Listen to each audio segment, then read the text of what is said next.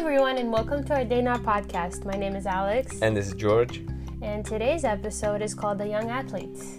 Yes, and I'm gonna be interviewing Alex, my wife, and finding out exactly how her path has been from a very young age playing tennis and how she transitioned to right now being a doctor.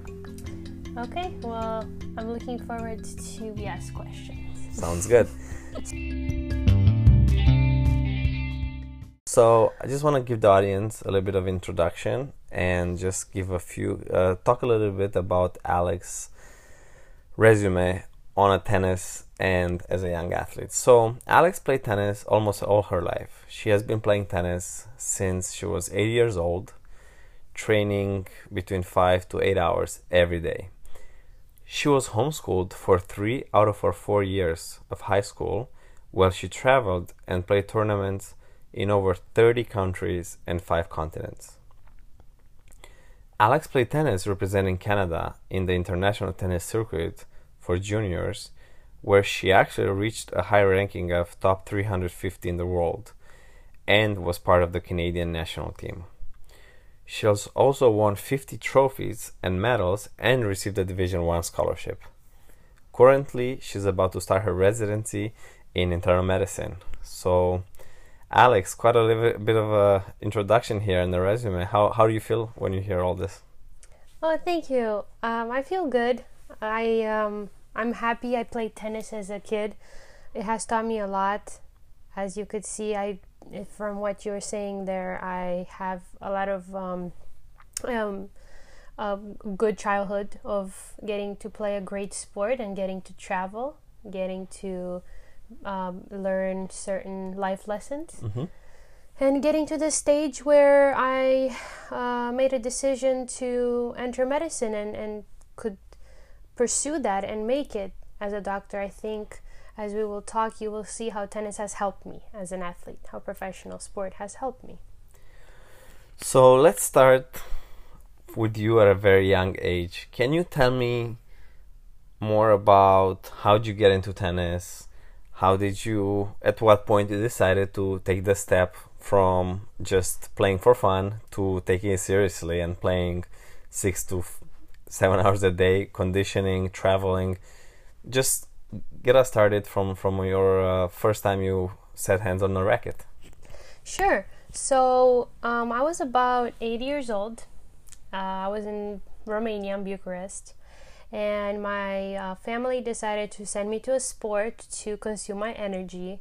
As we, you remember, in Romania, all the kids would get together and play in the front of the building and run around, play hide and seek. You remember that, and our parents would be yelling our names, where we are, and so for the audience needs to picture this communist blocks tall high level and it's actually you know most of our childhood has been playing with each other being outside running everybody had a soccer ball we're just playing so we had actually a very fun childhood yeah. uh, but for some of us that had more energy than than you cannot waste it there, then they had to take us play a sport, right?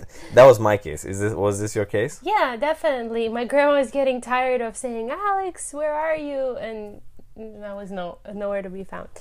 So um, that's definitely you're right. So my family took me to a sport just to consume my energy, and it started out really fun. Uh, I was going there having friends, uh, kids to play with. It was really really fun. Now, as my family has some athle- athletic uh, background, they couldn't just stay around and watch me have fun, you know.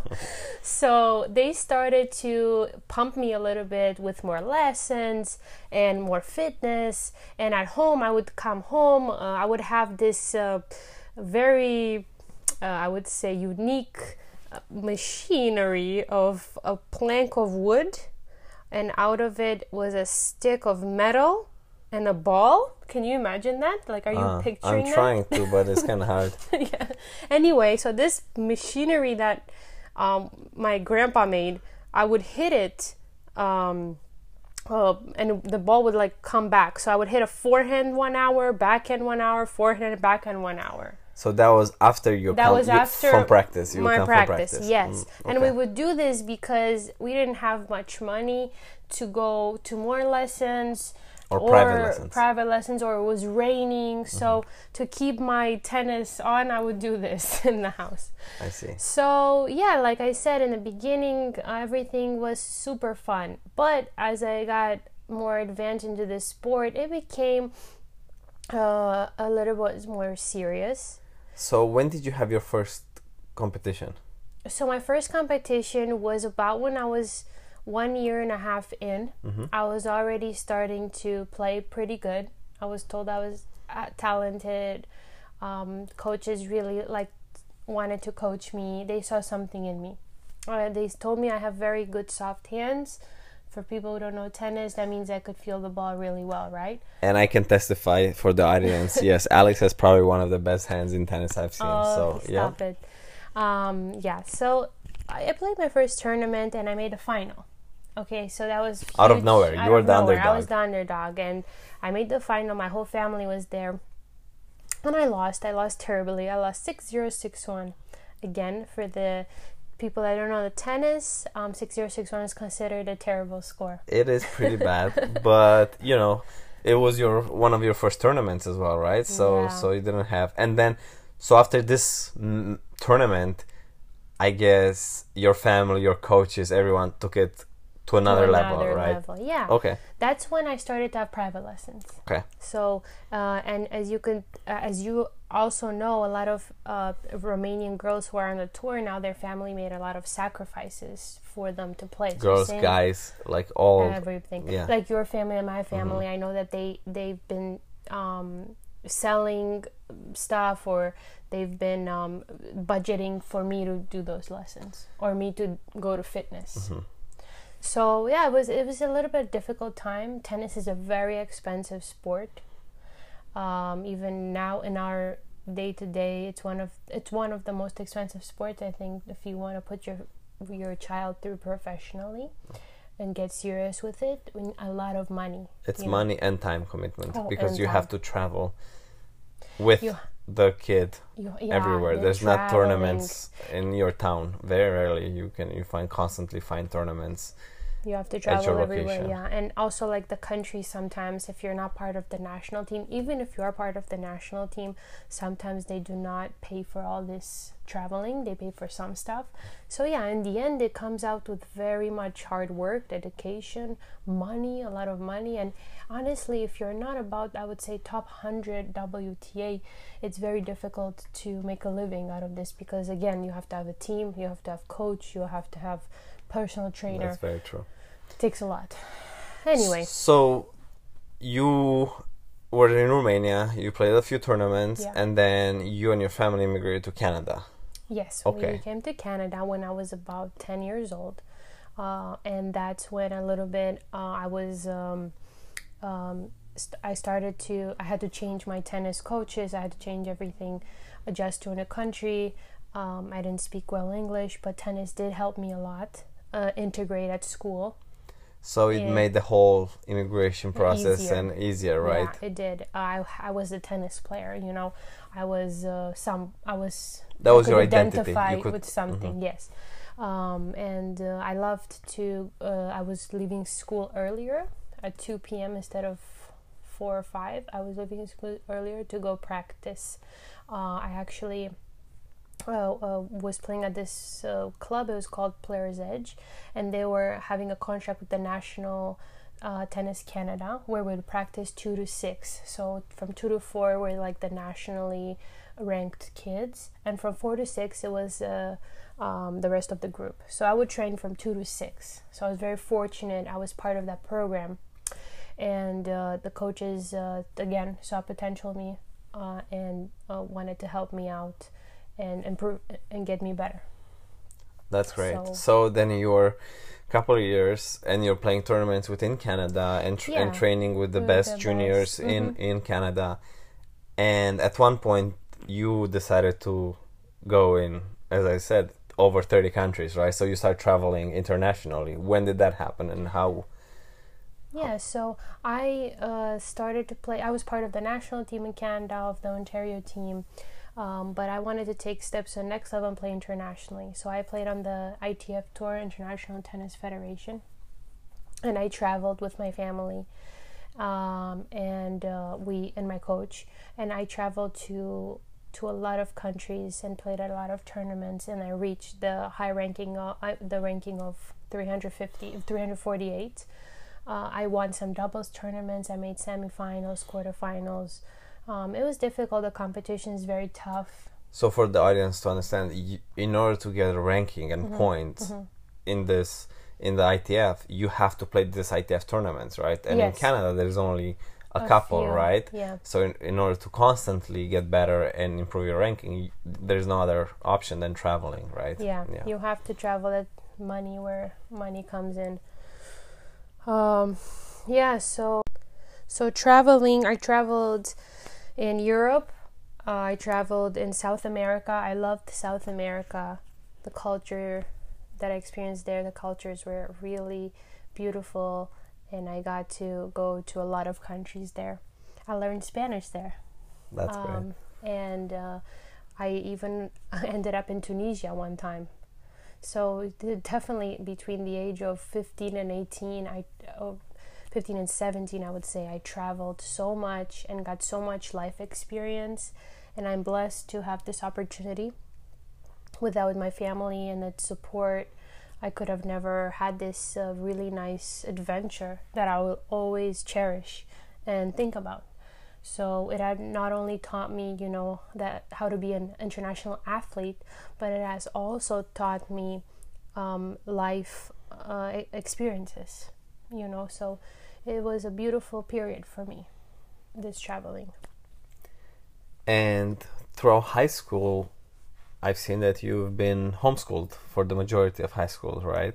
Yeah, I was homeschooled to be able to travel. To be okay, so in order to get all this traveling, yeah. you you could you just figure out you and your family figure out it would have been very hard to miss so much school, right? Yeah. Can you yeah. tell us a little bit more for what does it mean for young athletes and for the family to make a decision for homeschooling towards sports? Like, how was your experience? Yeah, so uh, we decided to um, join this uh, program. It was called Independent Learning Center. It was uh, basically uh, everything you did was online, and also they would send you booklets, and you would have to complete them and send them back for grading, and then you would have a big exam for that specific subject. Um, that was a quite a day experience as well. For me, uh, it was difficult and challenging. However, with the support of family and I had some tutors, I was able to manage pretty good. And f- um, for people who are considering homeschooling, there is pros and con- pros and cons. I would say um, positives from it: you learn self-discipline, you learn hardworking, you learn. Nobody's gonna be telling you really hey, you have a deadline, hey, you have to kind of take initiative by yourself and do the work. So that's a good quality to have. Now, the negatives of homeschooling are also if children are a little bit more used to being social and you kind of isolate them all of the sudden that could be a little bit challenging. So, for example, me, it was okay because I had homeschooling, but then I would go play tennis for six hours with kids, so I would be socialized. You know, if if your child doesn't have that opportunity to do something social social it could be a little bit difficult. I would say i felt in some when i didn't when i was injured or i didn't get to play and i was just doing that school at home with my parents it was a little bit difficult. I wanted to go socialize uh, interact. So there is um, good and bad from from this but um, if used in the right way it's a positive impact this is uh, this is very helpful, and especially for the current situation right now, where schools are closed. So right. the ma- the majority right. we are in. What's the current situation? You have oh, to explain yes. to the public. So you go ahead. You're the you're the doctor. No, no, no. I didn't want to go into details. We were uh-huh. just, uh, you know, we decided to do our day night podcast in quarantine time. Yes. because we are home all day. George my husband's working from home. I'm waiting to start residency. So Um, basically, right now we've been hearing that a lot of children have been transferring their schooling from normal schooling. No, the schools are closed. The the schools are of closed. I'm are sorry, closed. but they're on- online, right? The Yes. courses Mhm, are mhm. online, which That's is right. a very a kind of uh, way to say they're all homeschooled, exactly. right? Exactly. So I'm very uh, um, intrigued and curious to read articles on this later on to see how that impacted this period, this period, the students And from all various Mhm. ages, and their learning curve, Exactly. and their social uh, changes, and their attitudes, and their grades. You know, I, I'm really curious to see how this impacted. Um, and the studies that will be done on it. So yeah, very interesting. How do you think family can support a child to go through professional sports as a young athlete from a very young age, let's say 9, 10 years old, but all the way to teenager, which we all know it's not the easiest uh, to Mm. deal with. So, wh- what what kind of advice do you have? I definitely wasn't an easy teenager. I'm sure you weren't. you Nope. were not an easy teenager. Um, so, how family is important to support from a young age. Um, it's very important to, um, you know, take in consideration what the child wants as well. It's very important to ask if the child wants to play that specific sport. Um, and uh, from uh, a young age to kind of not burn out the athlete to make it fun and pleasing and passionate so they don't think they're going to work so they think they're going to a fun thing. Of course at some sessions they need to be harder and then you need to push harder to become if you want to become the top you know 10 athlete in the world. Uh, however, there is, I think, there is way that family can help, which my family did help me feel um, always loved and and always, um, you know, I could enjoy that sport. You know, even though at times I did also feel burnout. So, um, what I would suggest could be also a sports psychologist to be involved um, from a young age through teenage. If the child is going into competitive sports, you know, to be with them throughout this whole journey also with the family you know it's important i think to keep everybody kind of in check you know Totally understand, and I couldn't agree more with you. A cha- uh, like a psychologist can come in and be like the middle man Mm-hmm. and can guide a lot of the things because emotions get overwhelmed by the kid and by the parents, yeah. and there's a lot of pressure yeah for at the end of the day a, a kid right Mhm. so we kind of tend to forget this so i i agree with you that Yeah. child psychologist uh, would be or sports psychologist would be Sports important yeah the I saw a post the other day on Facebook from my good friend, and she wrote her daughter is playing professional sport, and she said, "You do not understand the emotions we feel as parents when we watch our children play," and that is so true. I remember my mother couldn't even watch my tennis match. She didn't watch one full tennis match, not one. You know, um, you know, my father would yell, but uh, I'm sure your father would yell behind the fence, like you know, yell excitingly. it's not our fathers it's most fathers Most fathers, would yeah. probably end yell up or clap or at, whatever, you know, behind you, support you. Um, too much emotion, you know, at your tennis match. But um, yeah, um, I just I think to avoid all this stress on the parents and the child, they could consider going to see a sports therapist or a, a sports psychologist. So I know we talked a lot about the mental and the, the psychological aspect of playing professional sports in juniors, but what about the physical uh, side? Any health problems related with sports in this age that you could think of? Uh, yeah, of course. Uh, in my opinion, there could be a lack of an organized medical care for young performance athletes. I know that at a higher level they do get frequent checks physically and mentally, but from a young age they should all be checked periodically. I think physical exams and some basic tests are important to check the heart and also um, for every kid who wants to go into a professional path they have to be checked periodic um, physically and periodically by a team of doctors you know Um, there are congenital heart diseases that people or parents are not aware of in the first place, you know, something called um, hypertrophic cardiomyopathy. And if the child is put under tremendous effort during the training, they could um, have even a, a lethal um, uh, outcome f- from these congenital issues. So simple tests like a, like an echocardiogram um, can detect some heart problems in time. Uh, these and, and, unfortunately these tests are not a routine test that's why in normal people so they should be done uh, in my opinion mandatory if the child wants to go in a professional path in a professional sport and and train every day four to six hours a day and uh, push their physical limits this is uh, this was very insightful um, how about the relation about I want to talk a little bit about diets. You know, okay. there's a lot of topics, mo- mostly in adults, but uh, I'm interested to see your uh, your opinion in relation about diets in athletes and maintaining health as a young athlete. Yeah, I mean, did you keep a diet when you were athlete? Not really.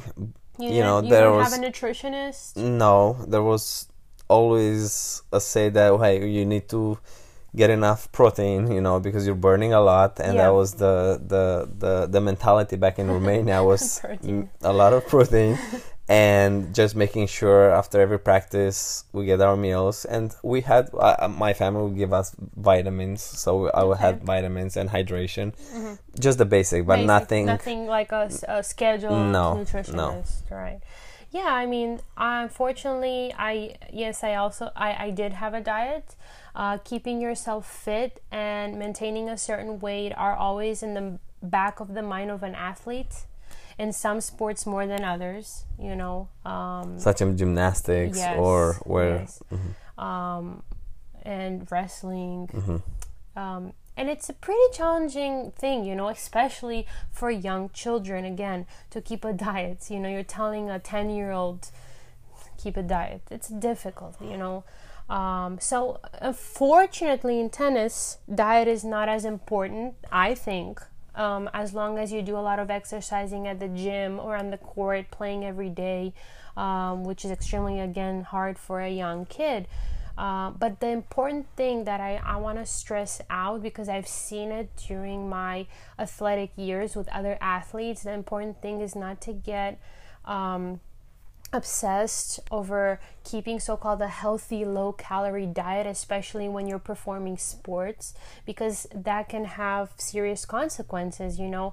Uh, many psychiatric pro- problems arise from childhood and teenage years you know? Such as eating disorders um, or all kinds of anxieties that could lead to later on personality problems or depression when they are adults. So that's why, again, family and a team is important when the child is in a professional sport, going on the professional pathway to guide that child. Um, mo- uh, how do you say, like, wire him and model him into a healthy individual because ch- kids are so delicate, they can slip at any time into the pathways because they don't know any better you know they're they're they're absorbing everything that's around them you know? So especially now with so much media social media and and you know all these hollywood movies and all this pressure it's important to have the kid you know grounded and understand what is good for for for them you know to to pursue and and be the athlete they want to be. I i couldn't agree more with you. Yeah what positive things can performance and playing at a high level sports bring in a child's life? Can you give me a little bit your personal experience and maybe what you like to see in in most uh, kids? And can you exa- yeah, I want to see some examples from your own. Experience. So some positive things. So um, since I was very young, eight years old, I started this professional sport it has taught me so much, and without it, I wouldn't be who I was today. I honestly wouldn't. Uh, it has taught me how to work hard. It has taught me self discipline. It has taught me life values. Uh, it has taught me how to be on my own at certain points. Know, I was traveling. Um, it has taught me so much that without it, it wouldn't be me. When I'm thinking of Alex, Alexandra, it's always tennis, which was almost all all my life. Um, and uh, I do, I I do. I'm so happy I chose to play it professionally. I'm so happy I chose to experience this experience because even though when I got to college, uh, I received um, Division One scholarship and I tried to play on the team. At that moment, I was a little bit tired and burned out from all the years of hard work and competition and and pressure because you do feel all these. You know, I'm sure all the great athletes feel them. Even Serena Williams. You know, you, no matter what you've achieved in the sport, you do feel the pressure at all times. So all these things come on you. So when um, you know when I was uh, um, in college, I decided to take a break from sport and um, follow my other passion, which was medicine. So, what about you? Uh, what positive things? Because you've and I can I want to because this is an interview about you, so I can say that so many times I've seen I've been we've been married for I'm gonna let you answer this question exactly. Six, uh, five, five, six years, something like that. 2014. Yeah, so six years, and we've been together since we're in college, yeah. in undergrad, and I've seen the transition of Alex from a tennis court playing tennis into medical school and now starting residence in a couple of months. Mm-hmm. So I've seen so many times when you got you lost the first set, but not on a tennis court, but on an exam, mm-hmm. on a course, on a in in school in medical and in undergrad or medical school, and I could see you just getting motivated and just getting up and say, no, you know what, I'm gonna stay late tonight. I'm gonna wake up early next morning and. I looked at you and I was like, yeah, I mean, I've coached before. I've I was a tennis player, and I could see the relationship from a sports from a young athlete mm-hmm. towards medicine because it wasn't easy right? You're homeschooled you're traveling. You last thing you wanted to do after 10 hours or on the court and conditioning and traveling is pick up a book. So that was not on your routine. So it took so much more effort for you to transition from a young athlete to one of the hardest fields that you can make and take 10 hour exams which only certain type of people can do it right? And so i i could see this transition that you made from sports in, from sports to uh, medicine, medicine, and yeah. you have done it extremely well so. Well, thank you. I mean i think you're just saying that because you're my husband and you want to you want to how do you say be good with me. well, uh,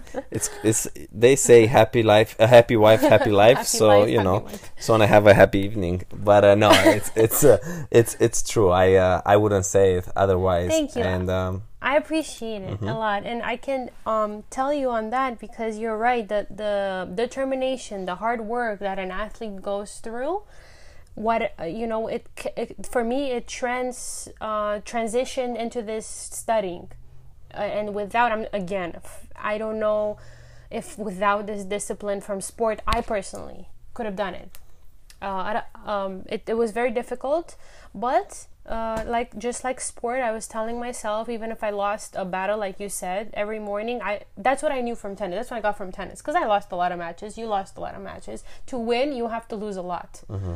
you have to lose a lot in order to win very because true. if you don't lose you're not learning nothing you know very you true. win what what did you do when you won a tennis match? I, I remember I won. I was playing provincials and I won in the quarterfinals, and I was just like, mm, whatever, match is done. I don't care. I didn't even want to talk about it. But when I would lose, I would have a reflection down with myself and say, what did I do wrong?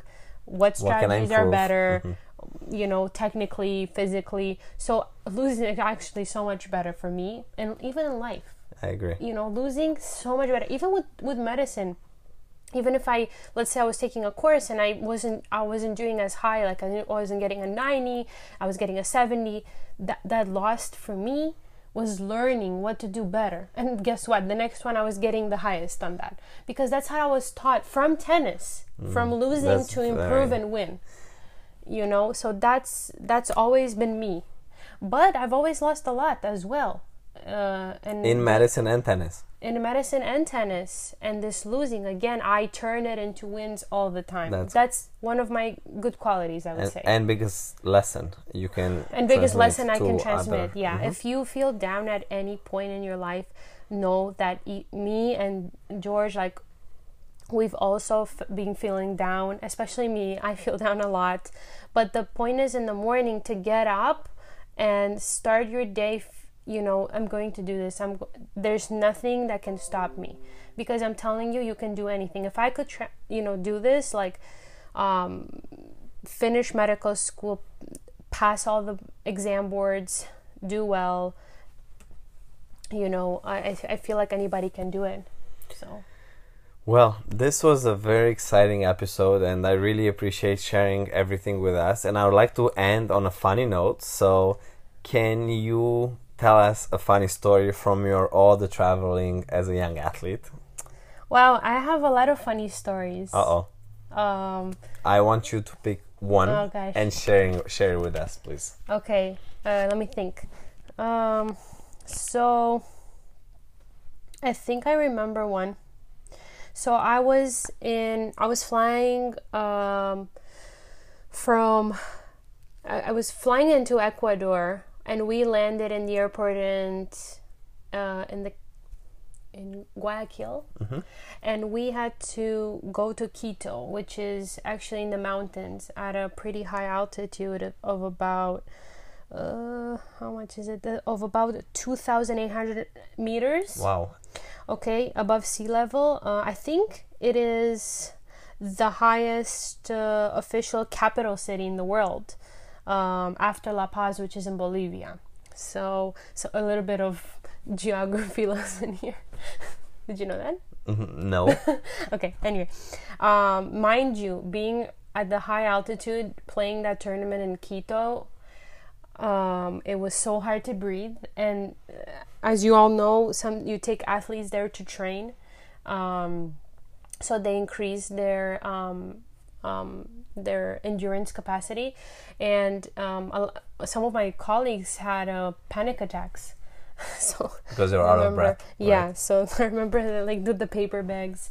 This uh, anyway, that's not the funny story. The funny story is, or not so funny, is that when we landed into Guayaquil, um, we rented a car and we drove from Guayaquil to Quito. We wanted to drive from Guayaquil. It's like about 400 kilometers. Okay, so we didn't have we didn't know the the the country. We didn't our gps wasn't functioning well. So we adventured um, it was me and my dad.